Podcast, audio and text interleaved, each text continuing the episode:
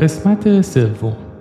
عوامل مشکلات در کلیسا و جمع ایمانداران موضوع عدم توافق بر سر شیوه اداره کلیسا. درود بر شما عزیزان. امیدوارم که هر جای دنیا که هستید خوب و سلامت باشین با سومین قسمت از عوامل مشکلات در کلیسا و جمع ایمانداران در خدمت شما هستم. موضوع امروز راجع توافق یا عدم توافق بر سر شیوه اداره کلیسا هستش. موضوعی که شاید برای خیلی از ماها می‌تونه کمک باشه. عزیزایی که دارید کلیسا رو هدایت می‌کنید و امیدوارم که این موضوع امروز به شما کمک بکنه که بتونید برای رهبری کلیسا هم به توافق برسید و بتونید یک نظمی رو در اون قسمت ایجاد بکنید که در نام خداوند کلیسا به بهترین نحو بتونه پیش بره.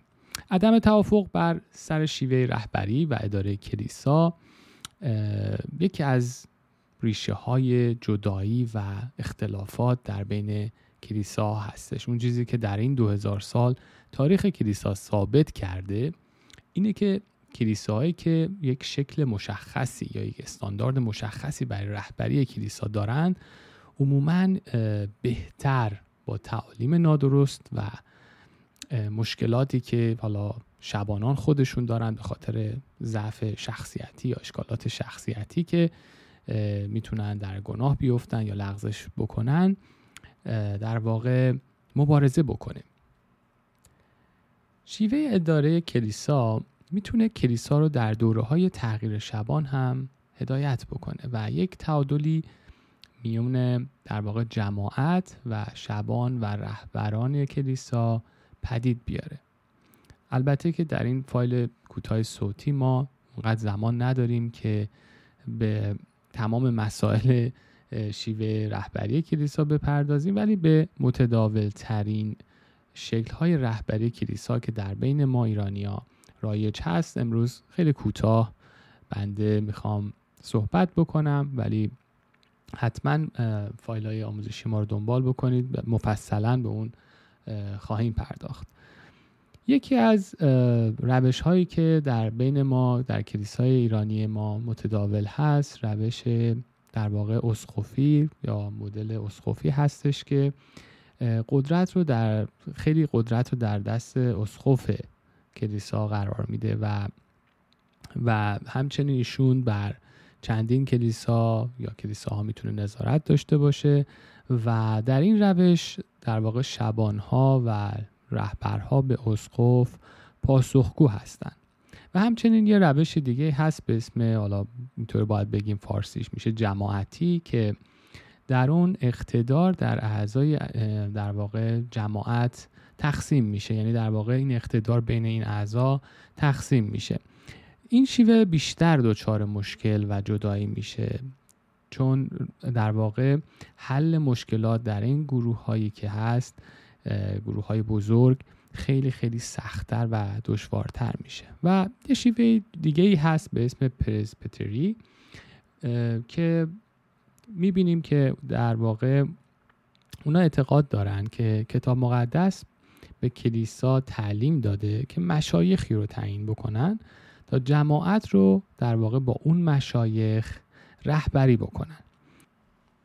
در واقع این شیوه مبتنی بر دموکراسی نمایندگان هستش که جماعت داره قدرت هایی هستن که یکی از اونها انتخاب رهبران هست سپردن رهبران کلیسا به اونها هست و در نظامی که با هم شکل میدن و شبان مسئول رهبری مشایخ رو داره.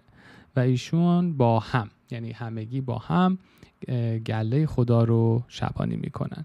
و من شیوه رهبری رو امروز توضیح دادم ولی می‌تونه حتی این عدم توافق در این زیر مجموعه ها بیشترم باشه. نه فقط حالا یعنی ممکنه یکی از این روش ها باشه ولی باز این عدم توافق توی رهبری ایجاد بشه.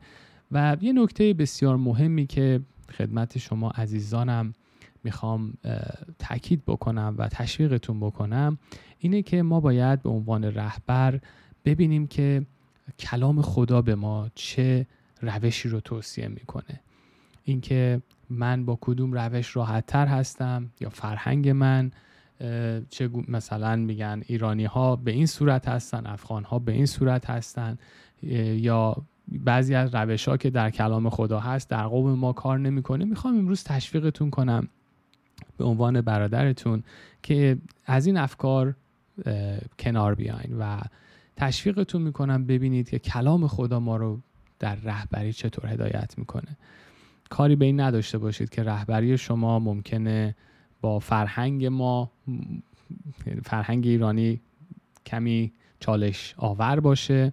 مهم اینه که وقتی ما کلام خدا رو در هر قسمت از زندگیمون در رهبریمون در خدمتمون پیاده می‌کنیم اون موقع است که خداوند رو در اون قسمت در واقع دعوت می‌کنیم و اجازه میدیم که خداوند در اون شیوه در اونجا که حالا ما رهبری می‌کنیم یا اونجایی که داریم خدمت می‌کنیم درگیر بشه و بقیه کار رو به او بسپریم. نگران این نباشیم که اون کسی که داریم خدمتش می‌کنیم ممکنه اما سو استفاده کنه. اگر ما خیلی محبت کنیم یا خیلی نظر بپرسیم این عزیزان شاید ظرفیت اون رو نداشته باشن. چون می‌دونم بعضی از دوستانم که در صحبت هایی که با هم داشتیم و می‌کنیم این نکات رو اشاره می‌کنم ولی امروز می‌خوام همه رو همه شما عزیزانم تشویق کنم. مهم نیستش که در واقع چه احساسی من و شما به عنوان رهبر در کلیسا انجام میدیم می‌کنیم. مهم این هستش که کلام خدا چی میگه و ما باید اونجور عمل بکنیم. و ایمان دارم وقتی کلام خدا رو اطاعت می‌کنیم و رهبریم رو شیوه رهبریم و شیوه اداره کلیسا رو حتی به سمت کلام خدا می‌بریم در اونجاست که موفق خواهیم بود و شاید یه مقدار طول بکشه شاید زمان ببره شاید یه جاهایی ما باید بها بدیم به عنوان رهبر به عنوان شبان. ولی ایمان دارم وقتی کلام خدا رو ما اطاعت می‌کنیم و همچنین در شیوه اداره کلیسامونم اون رو سلوه خودمون قرار میدیم میوه بسیاری رو خواهیم داشت و حتما تشویق می‌کنم اگر در بین رهبران یا مشایخ یا لیدرها یا شبانهایی که در کنار هم هستی و در کلیسا دارید خدمت می‌کنید موضوع شیوه اداره کلیسا رو هم مورد بررسی قرار بدید و با هم به یک توافق و تفاهم برسید. چون بسیار مهم هست. حتی برای مراسمی که در کلیسا دارید حتی پرستش زمان دعا و برنامه عشای ربانی یا هر برنامه دیگه که برای کلیسای خداوند در نظر دارید خیلی خوبه که با توافق و همکاری باشه و نباشه که در بین گروه رهبری اختلافاتی باشه عدم توافقاتی باشه که دچار مشکل بشه و کلیسا ضربه وارد بشه. امیدوارم که این مطالب به شما از کمک کرده باشه و کمک بکنه. حتما با ما در تماس باشید و هفته دیگه می‌خوایم راجع به شریعت گرایی صحبت بکنیم و اینکه ببینیم این شریعت گرایی چطور می‌تونه به جمع ما ایماندارا ضربه وارد بکنه بسیار ممنونیم که در این قسمت همراه ما بودید. امیدوارم که مطالب امروز برای شما مفید بوده باشه. و خوشحال میشیم که ما رو به دوستان و آشنایانتون هم معرفی بکنید. و اگر سوال داشتید یا پیشنهاد و نظر می‌تونید به آدرس ایمیل info at soundlifeglobal.com برای ما ایمیل ارسال بکنید و ما با شما در تماس خواهیم بود. تا قسمت بعدی خدا نگهدار شما.